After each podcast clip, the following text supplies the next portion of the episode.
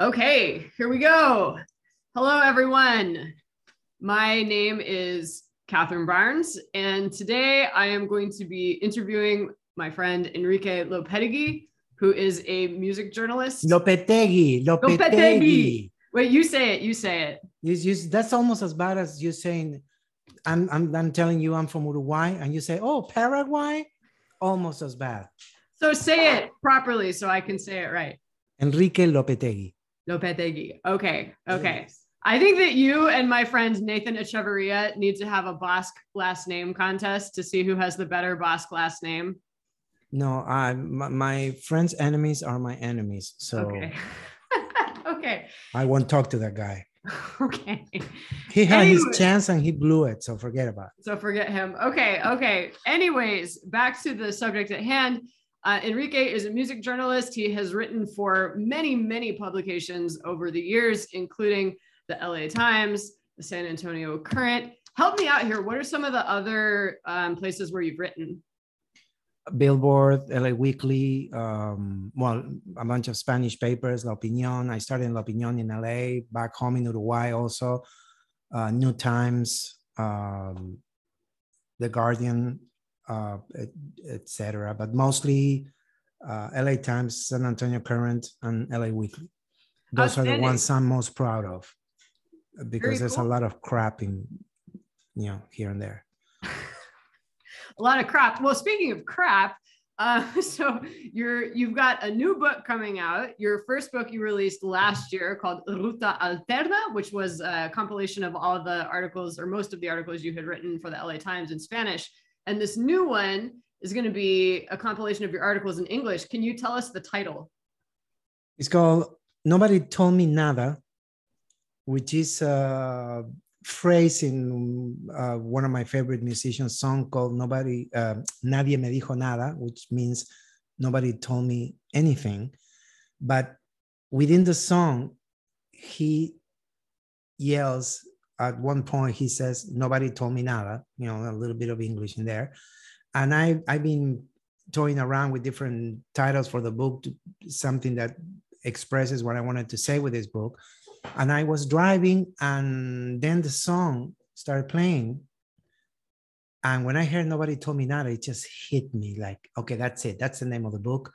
And when you read the book you understand why nobody told me what I explained that that I never expected to be writing in English ever. When I left my home uh, in Uruguay, that was 1984, and all I ever wanted was just to have a little space in a Spanish newspaper in the USA and just do my thing. But for you know those unexpected things in life, uh, I ended up writing in English, uh, which it was great because if you're bilingual, you can be twice as miserable and um, but actually yeah that kind of like saved me because i was writing both in english and in spanish.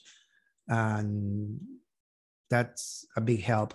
And so it's called nobody told me nada. And the subhead is um, latin pop llama poop and other unexpected writings. It's a compilation of not all my work in english but the, the thing that uh, sucks the least and my my favorite stories uh, and either for journalistic reasons or for sentimental reasons i wanted to include that. So it's about 30 or 40 percent of all my output in english.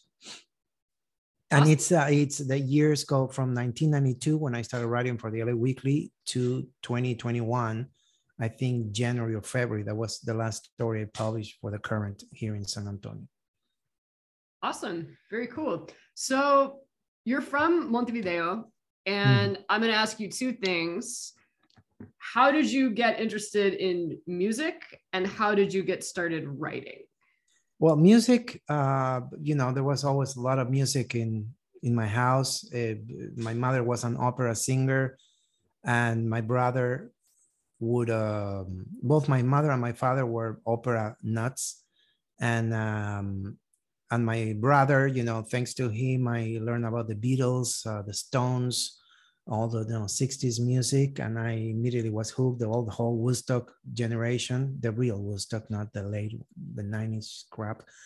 And um, and but then but also and my brother was a writer so i and my grandfather was a writer so i grew up with the noise of a typewriter and uh and i also like martial arts.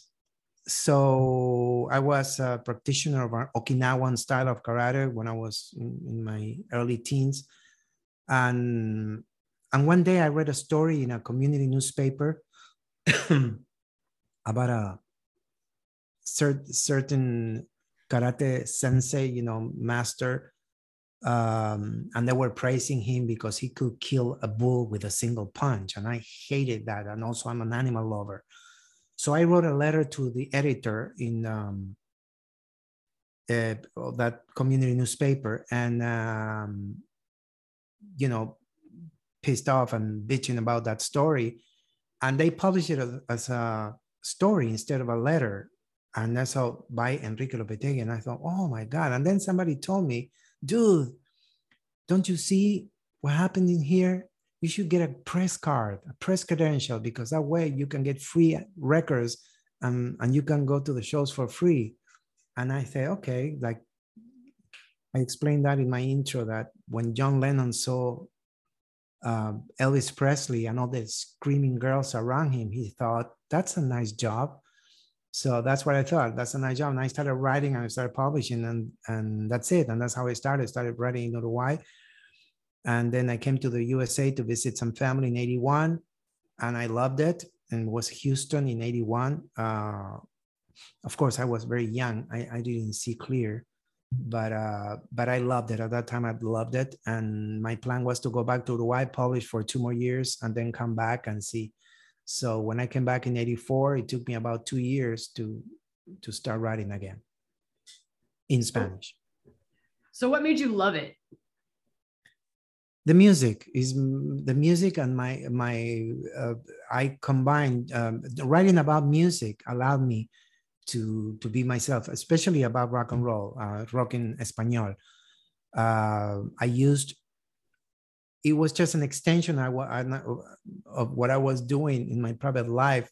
It was all the time I was um, telling people, and they used to call me, well, my nickname in Uruguay is Kike.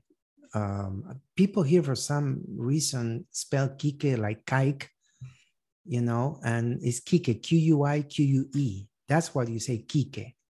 I hate it whenever somebody's called Kike with a K, with two Ks. Anyway, and um, so they used to call me Enrique, escucha esto, Lopetegui. Escucha esto means listen to this, Lopetegui. That was my nickname was listen to this besides Kike, because I was always telling everybody, listen to this, listen to this, listen to this.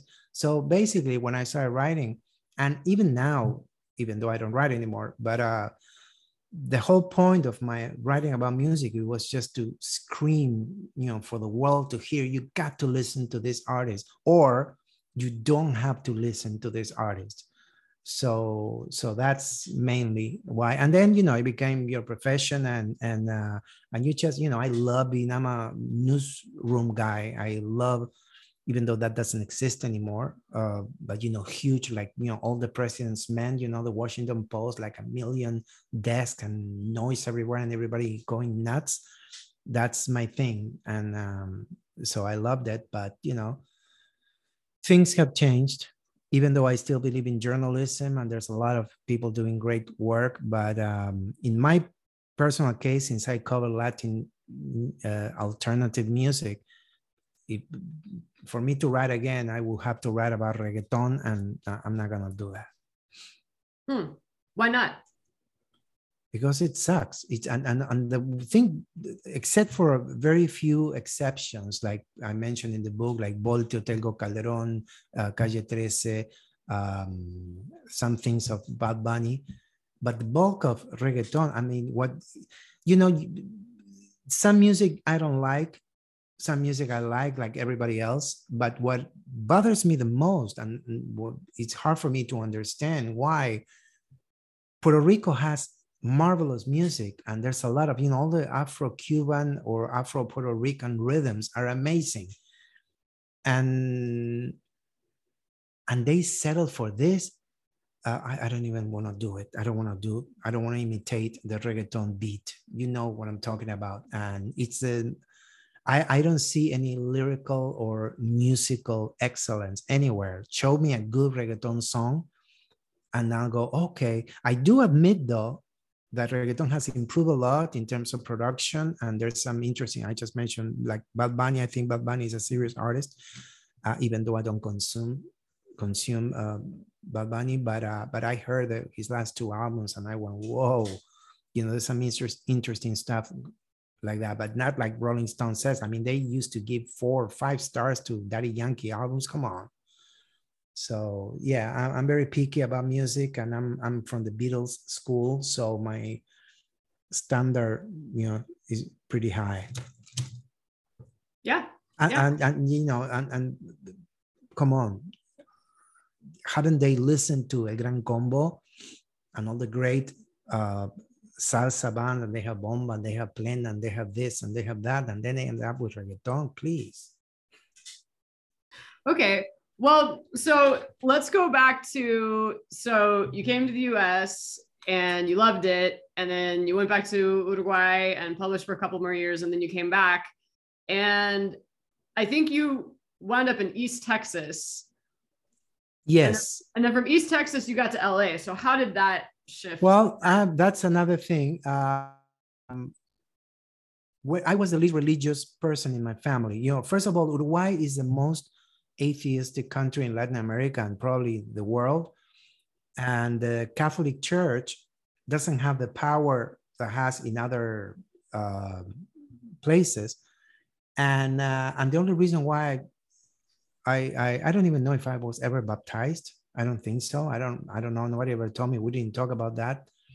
And uh, but I took my first communion because I wanted to play a soccer tournament in the church where my friends used to go. The only way I could participate if I took first communion, so I had to go through. Uh, I don't even know how to pronounce Catholicism. Cate- uh, catechism. Catechism, catechism. Yeah, catecismo in Spanish. So I did it. And when I finally took my first communion, they discontinued the soccer tournaments. Mm. So, so that really stunk. And, um, but when I came to USA to, to live, and remember, this was 1984, February of 1984. That was the year where Reagan and Bush were going for the re-election against Mondale Ferraro and I was in East Texas. It wasn't Houston. It was East Texas. You know, it was like uh, 20,000 population and like 137 churches. It was insane. And, and, and that's for the first time I was, it was like a train coming head on to me of the, you know, the racism. And I saw how that was when the first time in my life I saw a Mexican. I didn't know what a Mexican was. And uh, and the way they would treat them. And everybody would ask me the same thing. It was like everybody was the same person. How do you like america? Like if i was coming from hell or something and uh, and i and i was all alone i was working and my my aunt had a business so i went through a transformation i went i wanted i needed jesus and i started reading the bible but and when i would read the bible i would you know i fell in love with jesus but then i would go to a church and I didn't see that Jesus that I saw in the Bible, I didn't see him in the church. So I started developing, on the one hand, a, a big spiritual thirst. And on the other hand, I became really interested in politics because I, I could not understand uh, the things that were happening. And, and you know, that was a the, the AIDS situation, and nobody gave a crap. Uh, and um, people were dying left and right and uh, there was homophobia and so it was like a big awakening i began reading about che guevara and, and all that and uh, and while i was i went to mosques uh, synagogues churches all denominations you and then i met a hare krishna and for the first time in my life because in, in, when i was even back in uruguay i would ask questions and they would tell me, well, that's one of the big mysteries of the church. We're not ready to understand, blah, blah, blah. But for the first time in my life, uh, this Hare Krishna gave me three books the Bhagavad Gita, uh, one magazine called Back to Godhead and The Science of Self-Realization, and it just completely blew me away. And I was already a vegetarian. We talked about everything. It was my first intelligent conversation I had with somebody in the USA, and and I fell in love with the Sanskrit, with the chanting, and then I went to visit the Dallas Temple, which was the closest one, and um, and and I never left. I went there and and that's it. I stayed at the temple for three months. And then I went to LA 1980. It was August 1985. I went to Los Angeles to know the temple in, in LA just for a week. And then I will come back to, to Texas. And when I met LA, I said, forget it. I'm not going back to Texas. And I stayed in LA for 19 years. So what happened was that I, I became initiated, uh, you know, brahmachari, celibate student, you know, preaching, getting up at four in the morning, uh, meeting at the temple at 4.30 in the morning, like that, four and a half years. But in 1986, as I was walking on Venice Boulevard, chanting my rounds, you know, I started there was the, the La Opinion newsstands, the Spanish paper. So I got La Opinion and I wanted to write again. But, you know, I, I was a devotee. I, I cannot go back to journalism and like that. And besides, there was no way that I could, I, mean, I mean, the quality was pretty poor of the Spanish journalism. It was completely different to what I was used to. But then one day I saw a, like a like a supplement, like a little magazine on a Sunday called La Comunidad, the community, and it was like a cultural thing. And I said, oh, I could write here. So one day I just sat down and wrote something about Pat Metheny. It was horrible. It was a horrible story. Uh, I remember the title. I'm gonna say because it's so embarrassing. That's the only embarrassing thing that I'm gonna say. But it was Pat Metheny the, that was in Spanish, I'm translating, but it says Pat Metheny, the artist that finds his inspiration in Latin America, because that was his Brazilian era, you know, when he recorded with Pedro Aznar and some other uh, Brazilian. It was Lyle Mays also, but he was with Pedro Aznar also, and, and there was a lot of Brazilian touches in his music, great albums. And they published it, and they published a bunch. And then one day I realized, dude, I called the guy, hey, are you going to pay me for this or what? So, so, oh, I thought you were getting paid. No, I don't. So he gave me the phone number. So that's how I was getting paid. And then in 1988, I got married, and that's when I needed to go out and and get a job. So I got a job as a translator and writer, uh, El Diario de Los Angeles, which competed with La Opinión. I was there for for a year. Then Noticias del Mundo. Then Vida Nueva, which was the magazine of the Archdiocese of LA.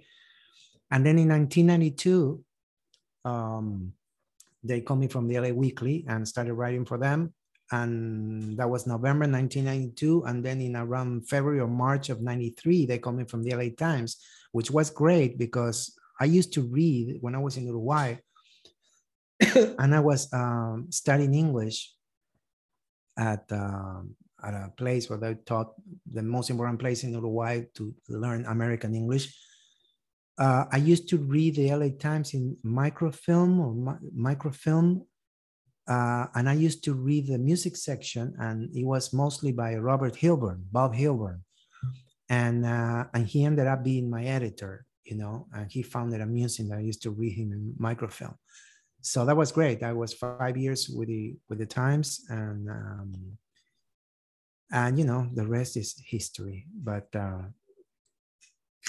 so i know you got some advice from robert hilburn that you are very proud of. Can you share that advice with us? Yeah yeah that don't become friends with the people you write about. Don't take photos with them. Don't take the only thing you accept from a record label is the when an album comes out and then a couple of tickets for the concert uh, one for you, one for the photographer, or maybe you can have a guest, whatever. Don't go backstage unless you um, you're doing a story, like you're interviewing somebody, you know, behind the scenes or whatever. But you know, that's something nobody does. Everybody takes photos with the artists. I, I find that horrible because you show me somebody who took a photo with the artist, and I'll show you a positive story about that artist. Everybody's good, everybody's great.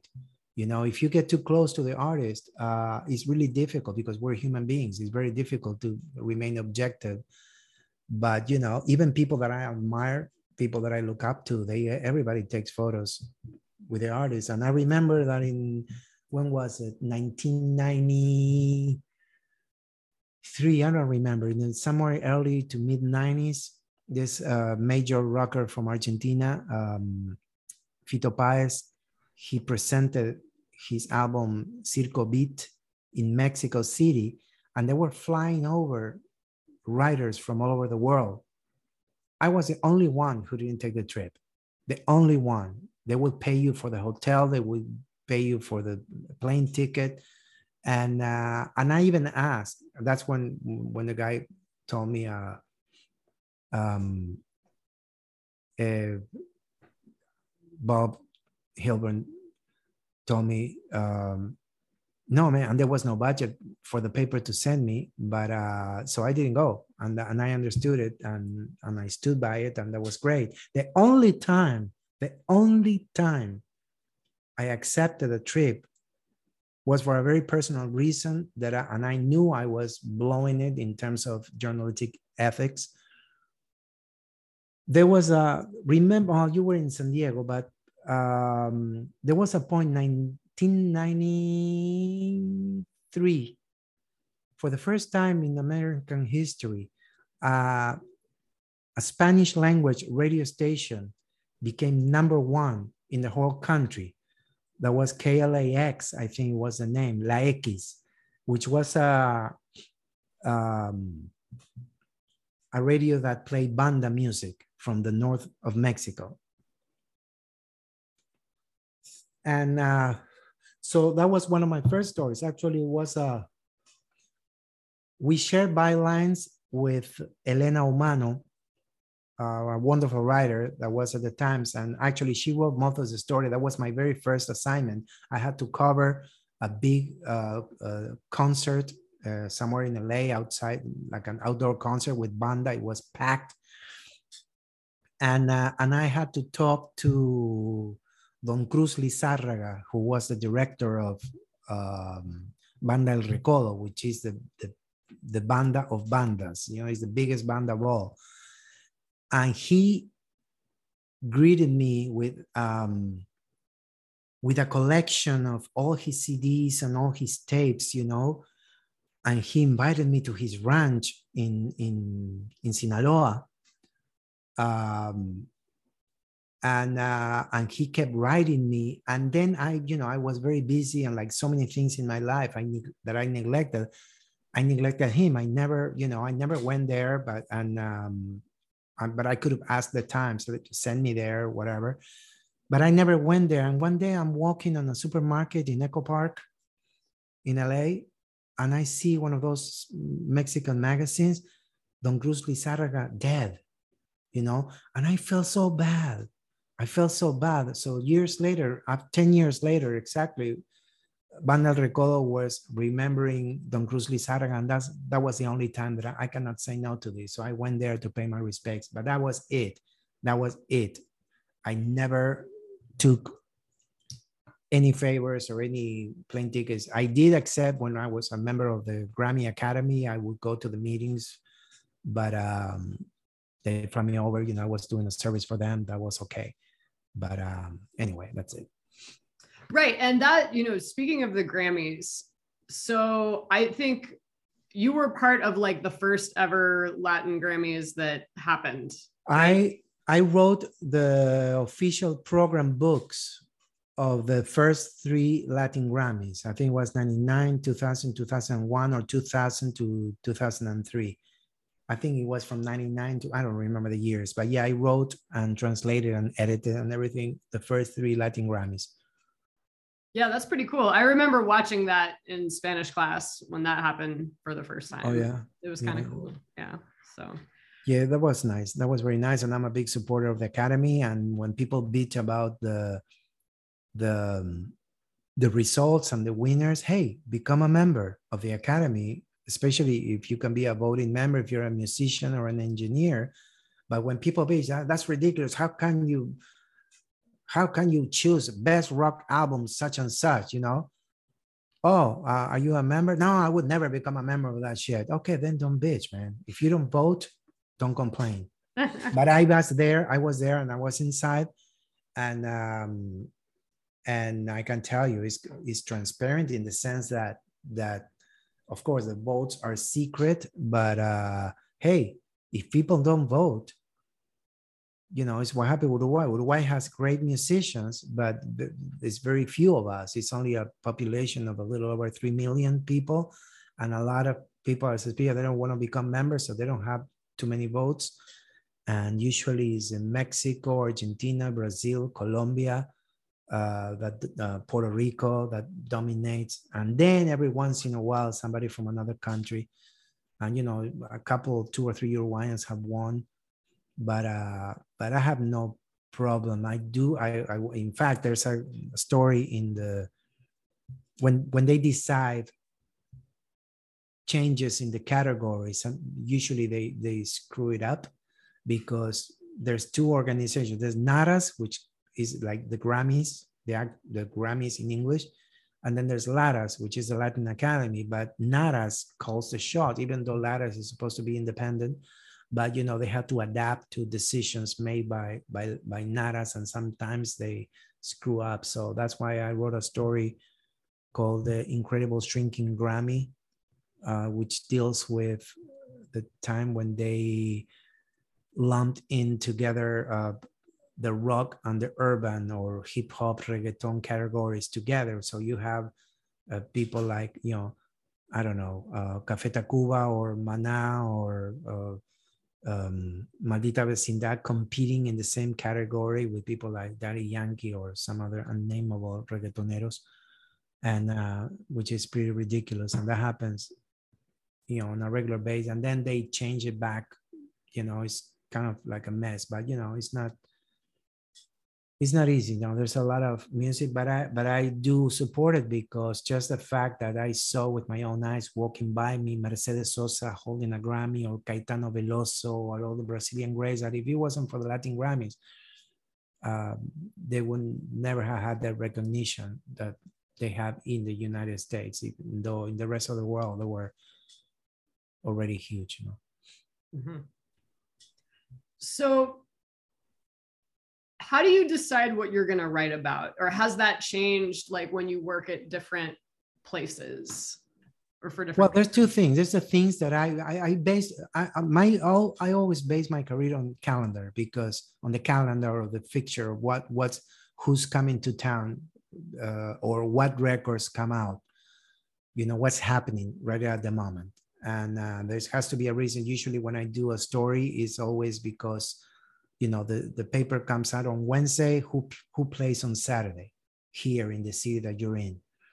So that's one thing. And sometimes i get assignments. For example the, the thing that i hated about the times was that every saturday night i had to go to universal amphitheater to hear one of these crooners camilo sesto julio iglesias whatever. And then the same night there were some dynamite rock bands from mexico argentina or spain or something like that and i had to miss it because i had to go see camilo sesto stuff like that. That's one of the reasons I quit after five years because you know I was sick of that.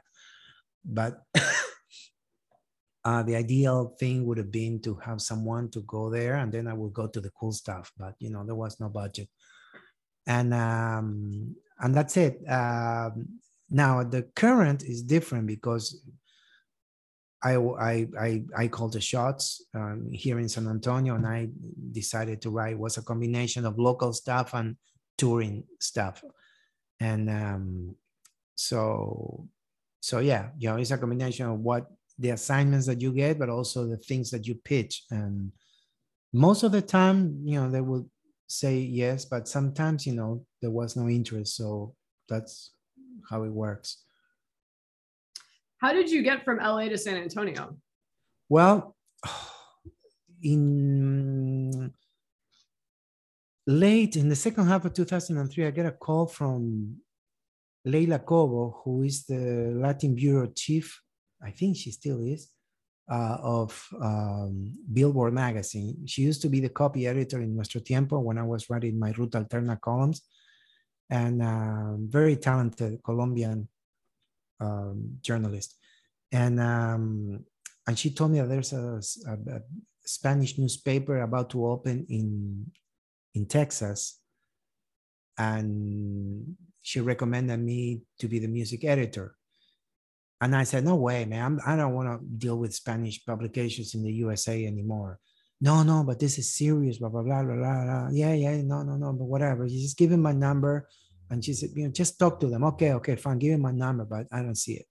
So I got a call a few, couple of months later, I got a call from Jonathan Freedland, who was part of the team that won the Pulitzer Prize. Uh, he was at the Washington Post before Rumbo, of course. Um, Rumbo is the name of that Spanish newspaper in Texas. And uh, he and his team have won a Pulitzer Prize for one of those hurricanes that happened um, in the South, I think. And they had covered the hurricanes and they never stopped the distribution of the newspaper. I don't know, something like related to the hurricane. So he was a very cool guy. And I, I we had a conversation. He impressed me. He was a very cool, coolest dude. And um, but I made him an offer, an offer uh insane. I, I asked for the stars and the moon and um, hoping for him to say no because I didn't want to go back to Texas. And they say yes. So so that's it. So i came back and it was great. It only lasted for four years but it was a great newspaper. And um and then after rumbo i started writing for the local alternative weekly the current and that was great i was there from 2008 until 2014 I was doing both music and film, which is completely insane. I love film, but you know, you need a film editor and a music editor. But hey, this is the post-internet era. You know, there's no money for everything. There's no money for photographers. There's no money for proofreaders. You have to do everything.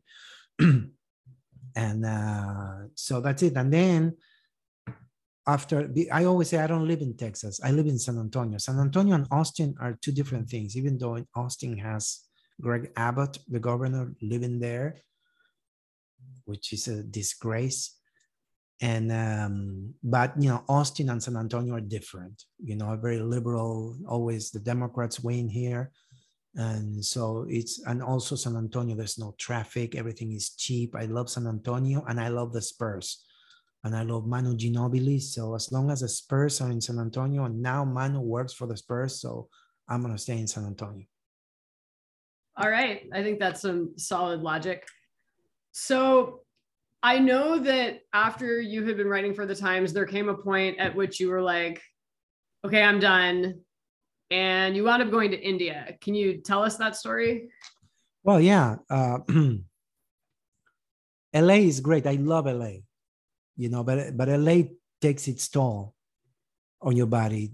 You spend most of your life inside a car and driving is insane. And uh, there's a lot of temptations you know so you know after a while at, at the times you know i succumbed to some temptations. So it was rough. Uh, i had so many deadlines. I was writing for the weekly the times billboard the spanish side all at the same time and it was it was nonstop and and after three years i wanted to quit. I just couldn't do it anymore. And somebody wisely told me, don't quit after three years, quit after five years. And that's exactly what I did. But after five years, uh, in 1998, I thought I was to die, really, literally, I thought I was to die. And uh, so I just took off. I went, I didn't want to die in LA. I went to Brindavan, India, land of Krishna. And uh, uh between 1986 and between 1985 and 1998 1985 through 1998 i've been reading about this magical place called brindavan india and i said that's the place and if i'm gonna leave my body that's the place so i went uh, to Vrindavan. And as soon as the plane landed in New Delhi, because I had to drive south four hours to get to Vrindavan, immediately something happened. It was like, whoa, I mean, I'm in India. And you know, some people go to India to search for the light or to, and then they come back completely disappointed because India is not a place you go with a passport. You need spiritual vision to understand India. India is a very complex place. It's a land of contrasts. And uh, but I went to real India, meaning I'm sounding like Sarah Palin now. The villages, the city in, in the cities from India are hellish, but the villages are the most magical thing. And and it was great for me because as soon as I started going to India, I started writing again and I got healthy. The devotees took care of me. And um, so that's, it was like, I knew exactly what to do when I came back. I said, hey, dude, you don't want to write anymore? Don't write anymore. And then whenever you feel like writing, it'll come back to you. If you're supposed to write, you'll write. So that's exactly what I did. And when I came back, I started writing again. And um, and then I went back to India two more times. Uh, the last time was in 2007 uh, when I went to take my mother's ashes to the Jamuna River and uh, but now i'm sick of india because it's just too many monkeys man. You cannot even walk because the, the westerners like me they're building apartments like western style apartments with 24 hour generators and like that. And they're taking up land from the monkeys. So the monkeys don't have where to go. So you have to walk around in india with a stick in your hand because these are not cute monkeys. These are monkeys that can eat your feet and uh, and they jump from trees and take your food and your glasses and eat your shoes and stuff. So so that was it. That was my my story with india but i always said that india saved my life. And um, and still to this day my favorite food is indian food. And i have fond memories of india minus the monkeys so you had your monkey issues in India, but then you came back to the US and you wound up in uh, another kind of spiritual oh, situation. The transition, yeah. when I came back, that's right. When I came back, uh, I was still in my India trip, but at the same time, I wanted to write. And I didn't know where to write, how to write, or exactly how to do this. So I, I needed to, I, I came back from India too soon. And I felt that I needed to go back to something similar to India because India is a state of mind, you know. So no matter where you are, you can be in India. So I went to, after living in the LA temple for four and a half years, it was too close to a lot of temptations and uh, so I wanted to go somewhere remote. So I went to Spanish Fork, Utah, um, where they have a beautiful temple I helped build, like help build, carrying stuff around, you know. Uh, beautiful temple in Spanish Fork, Utah, where they have a llama farm, hence the llama poop thing. And um, and that, if you see the cover of my book, that those spot like like there's some stuff going on it's supposed to be red okay? It's not brown. Plus i don't want you to think that the llama poop is, that color on my the, the book cover. That's blood. And the reason why i added blood is because all the work that i done you know and, and i suspect all, most writers go through this you know it's blood sweat and tears you know because it's like Dorothy Parker said, you know, I hate writing, but I love having written. I think it's a mar- marvelous uh, phrase. And uh, so I needed the, some kind of blood on the cover.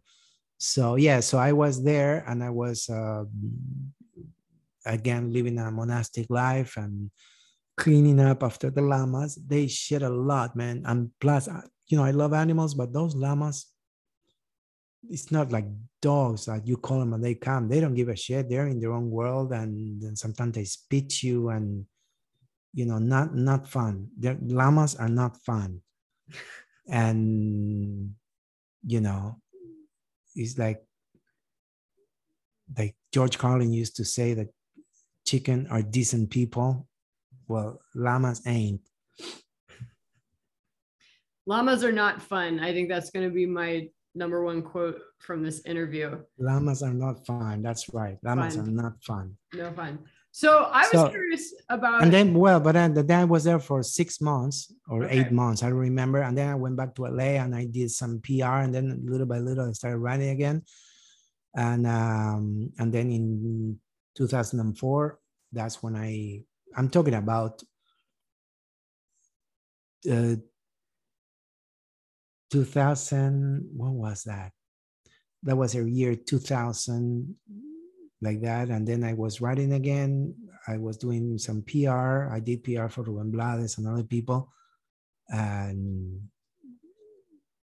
um, then then 2004 that's when i came to san antonio. And it was because of the pandemic that i decided to compile i had enough time to compile my Spanish work uh, for Ruta Alterna. And now, finally, I compile, I got all the rights to my work in, in the Times and and that's it and that's the book and I, after this i don't know i don't know because i really i i can't just sit in front of a computer and write i, I enjoy not having deadlines and having time to read and and listen to music and watch films you know play with my daughter. And uh, so the way i earn my living now is i'm a court interpreter which is the most boring thing you can think of but it pays well and you work very few hours very flexible. And if somebody if something pisses me off too much i write again and, and if i love something too much, I'll sit down and write, but that doesn't happen too often.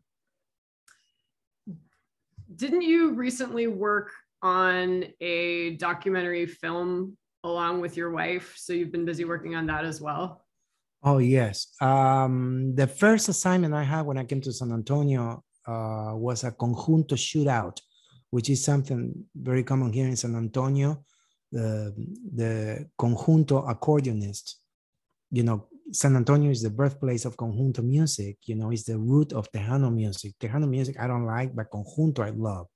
It's uh, it's like uh, I love norteña music from Mexico, and the lyrics of norteña music are excellent. But conjunto music is like norteña on steroids, and it's is like rock and roll. I don't know how to explain it. And um, so the first assignment I saw in one of those conjunto shootouts was this blind kid called Juanito Castillo, who's a he was 17 when I found him, and he was a complete genius.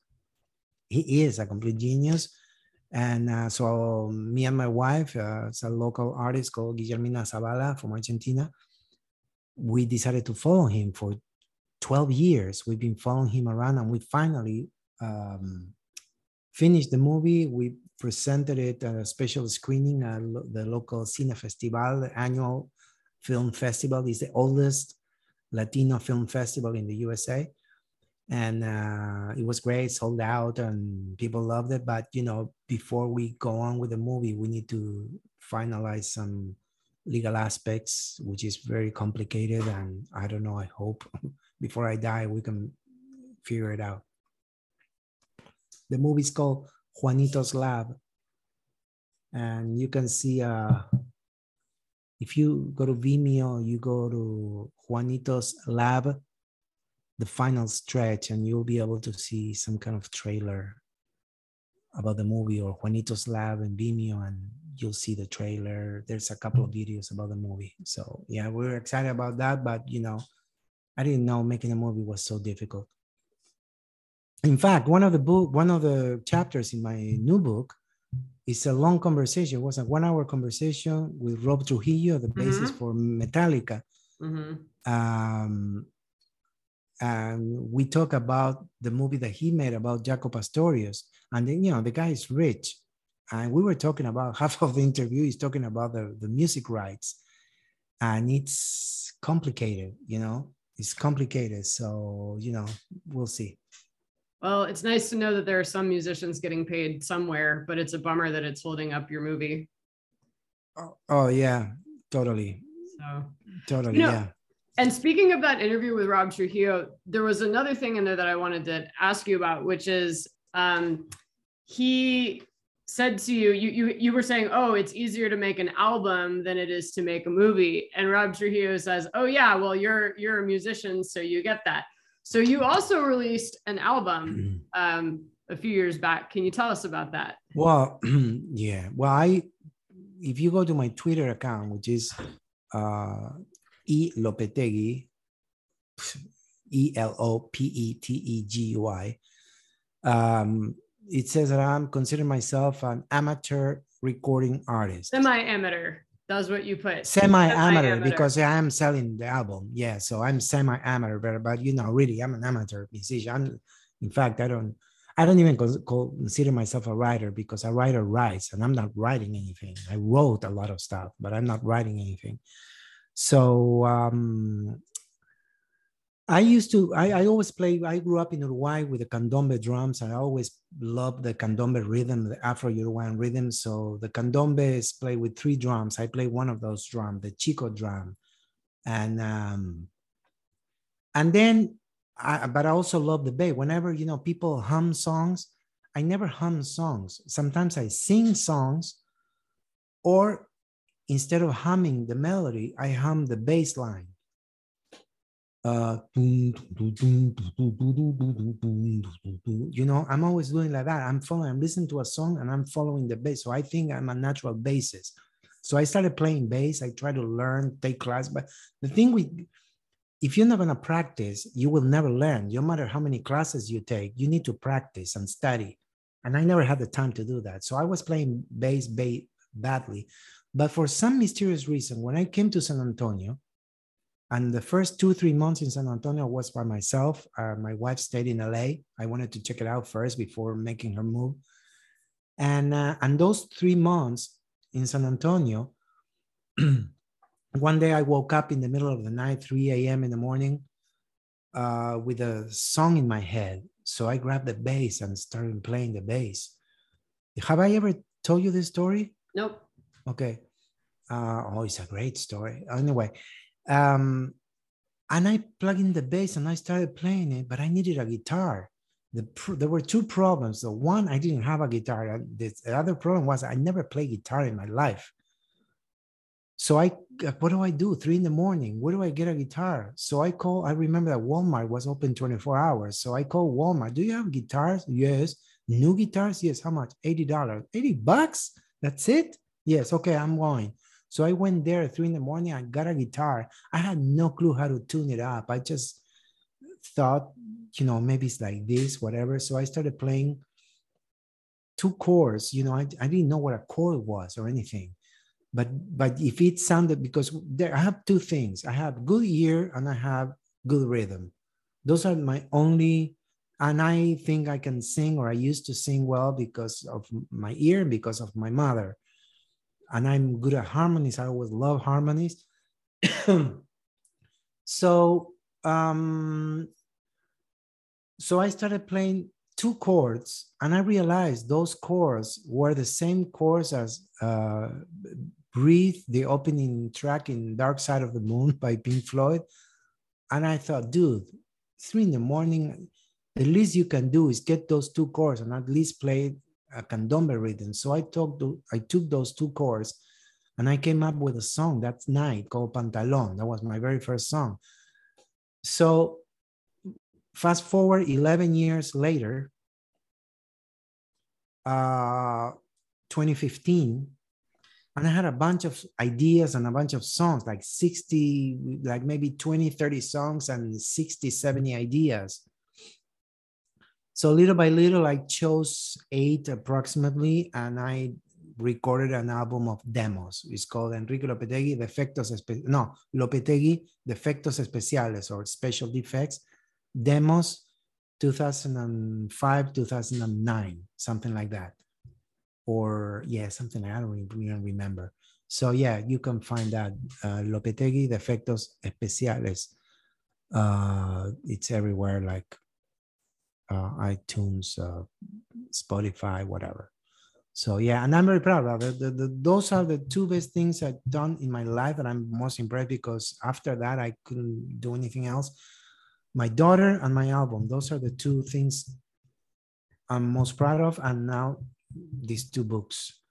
But um, I don't know. I like my album.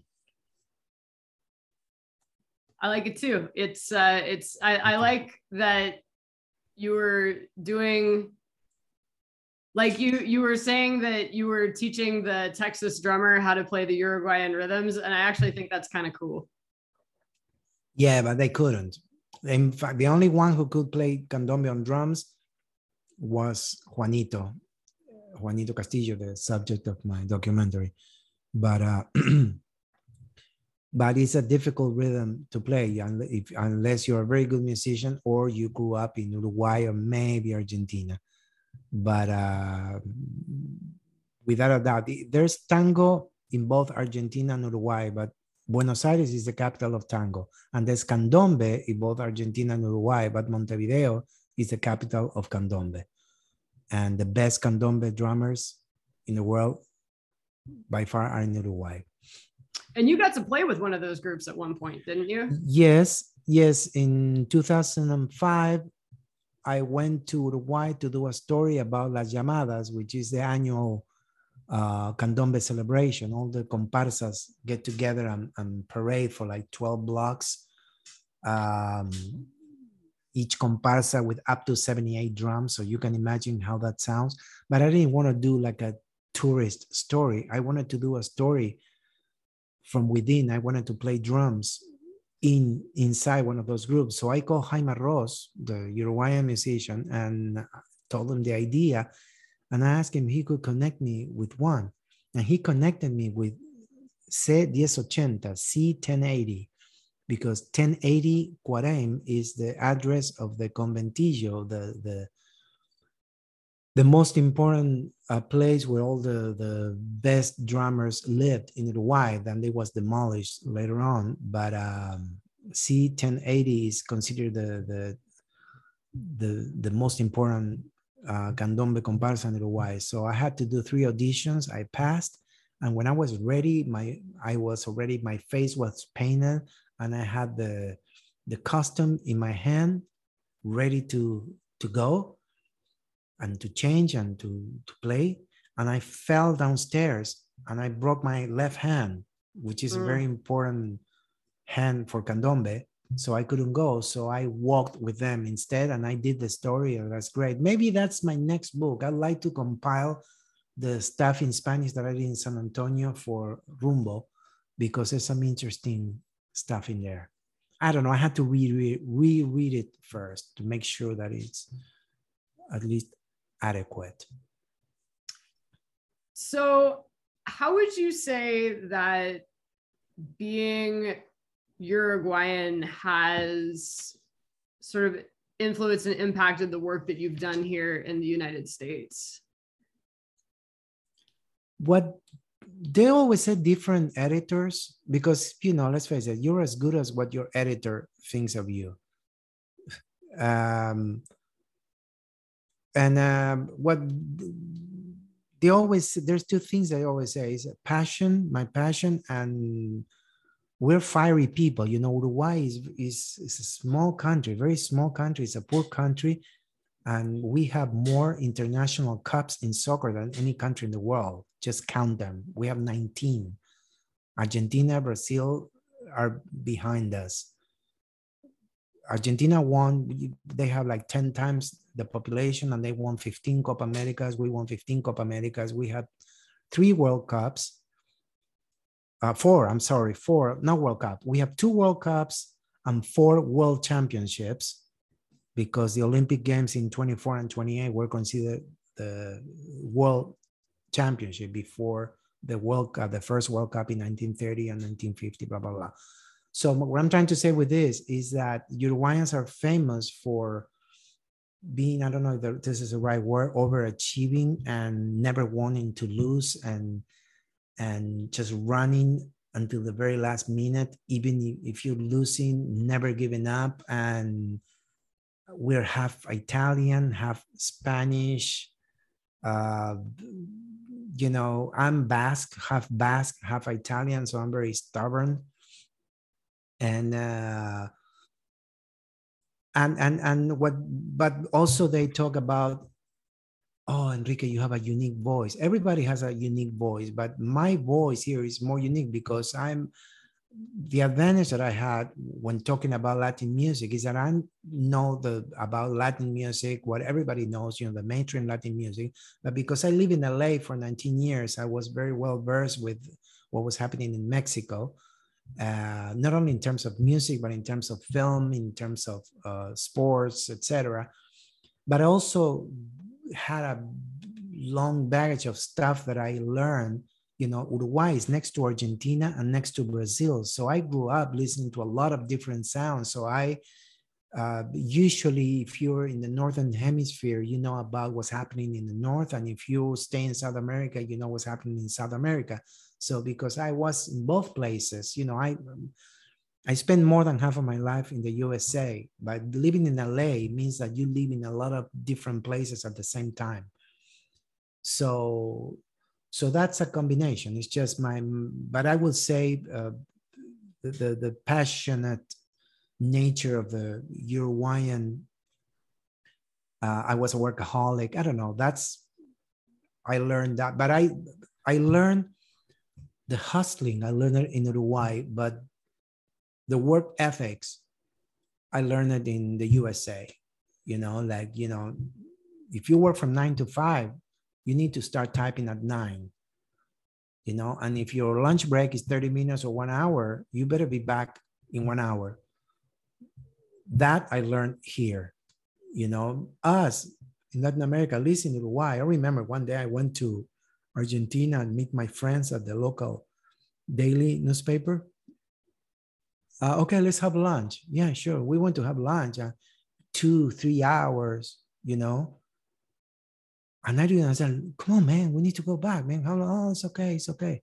And that reminds me of, of, India a little bit because when in, when you're in India, you know, the Indian scriptures, they're, they're not chronological. They jump, it's like a Quentin Tarantino movie, you know, uh, like Pulp Fiction that you go back and forth, back and forth. And, and uh, you know you read about the the the world's creation and then in the next page they're talking about 5000 years later so um, in india they tell you okay i'll see you at four that means anytime between four and seven basically so if you ever deal with indians and they tell you a specific time you make sure you tell them this is american time not indian time so I, I'm sorry, this sounds insensitive, but come on, guys. We are like Latinos. We're not. We have a lot of great qualities, but punctuality is not one of them. Mm. Especially Uruguayans. Uruguayans. Oh, Jesus Christ! I work with people from all over. I did stories, photographers, musicians, rehearsals, people from all over the country. Every time I try to do something with a Uruguayan in the USA, I get so frustrated because either they don't show up or they show up unprepared. I don't know, man. So that's something I learned here in America because I and I, I remember even when I was here in in San Antonio, eh, the LA Times, wherever I, would see the reporters for hours. They wouldn't leave their desks hours, and they were typing, typing, typing, and making phone calls and time, and they wouldn't leave. You know, and I would take a smoking break every hour or every two hours. And that was too much. I felt guilty about it because they would never leave the chair. And that's a great thing about American, how Americans work. And you guys take it for granted. But I think that's a great quality. And it helped me a lot because I had to get rid of a lot of bad qualities I had and, and become more disciplined and serious, you know? So thank you, America. That's interesting that you say that. Yeah, I think a lot of folks um, nowadays are seeing that as a, a bad quality of capitalism. So it's very interesting to hear your perspective on that. Yeah, well, no, I believe um, um, you know, I think with talent alone, and I'm not saying that I'm talented, but I, I don't believe that with talent alone, that that's not enough. You need a lot more. I don't believe, I don't buy that crap about the, oh, the American dream. But what I do believe is that in, at least in this country, because sometimes if you're in Uruguay, you know, you either you're lucky or you're not. And, and there's places that no matter how hard you work, the, the, the, opportunities are not there and everything is much more difficult. Here, I'm not, I don't believe that you necessarily achieve all your dreams. Whatever you want to do, you will be able to do it. That's, I think that's very offensive because that means that if you didn't make it, that, that you're useless, that you sad, you didn't work hard enough. There's always people who are working very hard and uh, and you know you go to harvard law school not everybody becomes a lawyer or those who become a lawyer not everybody becomes a successful lawyer or a rich lawyer it, it's it's a lot of factors. Karma is it's, a combination of a lot of things. What i do believe at least in my personal experience that in this country if you organize yourself if you get disciplined and you have a clear goal and you take certain steps you will be much closer to that goal that than you will be if you didn't do that and even if it's not exactly the goal that you wanted maybe some something different equally better if not better you know and um, you know in my most successful times when i was making more money there was a you know i was making very good money in la at some point but I was a mess as a human being. I was a complete, it was, I wasn't, you know, I was not there when my father died. I barely made it for my mother's passing. And uh, I only took care of my profession, you know? And, um, and then at times in my life when I was completely organized, was a better writer or, you know, things weren't happening. So who knows? But I do believe that every time what doesn't change is that every time like for example these books or or the album when i really wanted something and i organize and i take certain steps and i be patient things happen or i'm very close to it happening. So right now for example i'm at the stage of uh, the book um, it, it took me blood sweat and tears again for this book. There was a point where I had everything ready, but it was the time to upload the book because you know I'm self-publishing and you work with a graphic designer that sometimes takes longer than he's supposed to take or if you want to do it by yourself you don't know if you're going to be able to do it. And and there's a lot of stress. Like i'm sure you go crazy when you prepare your shows uh, and you do a live show. That's even more difficult. It's great. And you have to memorize uh, an incredible, insane amount of stuff. You know, I have time to think and rewrite and do this and do that. So I admire comedians. I don't know how they do it. Um, but uh, and plus you had to play, not only memorize, but you had to sing and you had to play. Uh, anyways, so all my respects to you. so we're coming to the end of our time, but before we wrap up, there's one question I have to ask you that I've wanted to ask you for a really long time, and that is. be careful what you ask. Be careful well, what you ask. You so you just you um you talked about Uruguayans are very fiery people who have a lot of uh, World Cup trophies, and I've I've noticed that you really don't like it when people make fun of Luis Suarez, and I wanted to know why. Because he's a hero he's our hero. He's he's our he emulated self emulated uh, self immolated. Yes, in the World Cup, he died so that we could live. Okay, we're playing against Ghana. Um, he first of all before Ghana, before the Ghana game, I'm talking about the World Cup in 2010. Uh, he scored both goals. I mean, he scored the first goal against South Korea in the um, in the round of 16, I think it was. Then South Korea tied the game, and we were going. It was a tough game, and and then he scored the second goal, so he took us to the run of eight against Ghana, and we were going against Ghana in the uh, Ghana was the last surviving African team in that World Cup, which took place in Africa. So 90,000 people in the stadium were rooting for Ghana. And Ghana had a wonderful team. Ghana had a wonderful And for the first time in that World Cup, we um, we were losing. We lost the first half 1-0. Then we tied the game, and then we had to go to overtime. In the second, one minute before the end of overtime, we were going to penalties the referee um, calls a foul, an inexistent foul. There was no foul in favor of Ghana.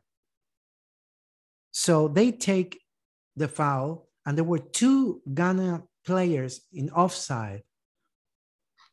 So twice they shoot the ball with no goalie inside, and uh, two times Suarez kicks the ball out. He was playing, he's a forward, he was playing as a defender. So the second time the ball goes in, he has a handball. He takes a hand, he uses his hand and takes the ball out. He was red carded immediately because that's a rule. The rules of the game doesn't say, don't say that if you touch the ball with your hand, then that's a goal. No, it doesn't say that it says that it's a penalty and the person who touched the ball with his hand has a red card and he's ejected from the game, which means he couldn't play in the semifinal.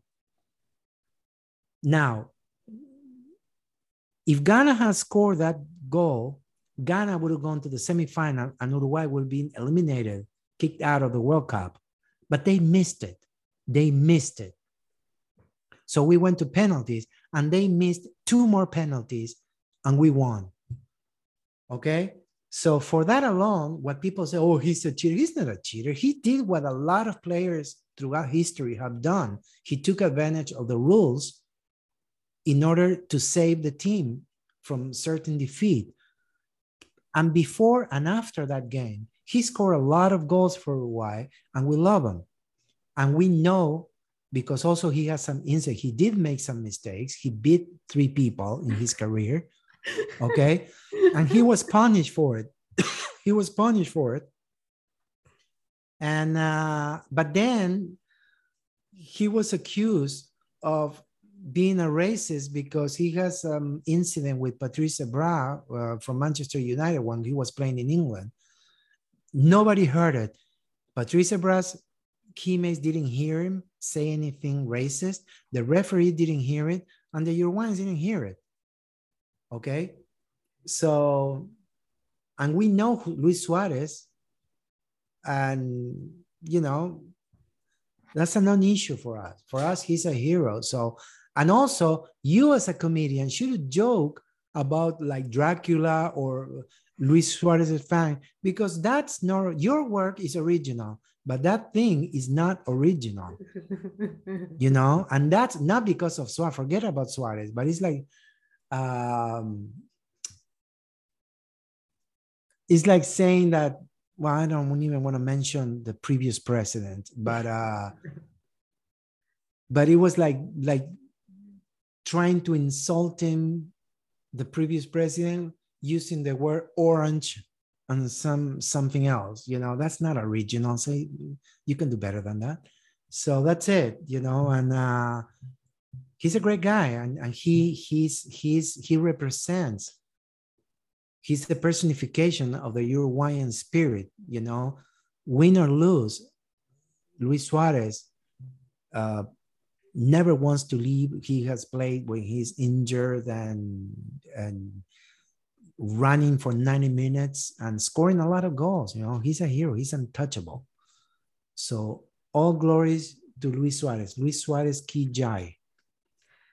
Okay, there you go. Well, we've learned a lot tonight. We've learned why why you shouldn't laugh about Luis Suarez biting people around Uruguayans. We learned about llama poop and uh, that llamas poop a lot. We learned about India and um, about your career as a journalist, and it's been a blast. Well, thank you very much. Thank you very much. So you can find the book in Amazon or um, uh, Barnes and Noble and I hope you like it. You know, there's some interesting stuff. There's so there's it's about music, there's sports, there's film, a little bit of politics, and um, I hope you like it. Thank you very much for your time, and I'm a big fan of your work also, and I'm looking forward to your January, um, to your. Well, you're gonna have to edit this part. I blew it.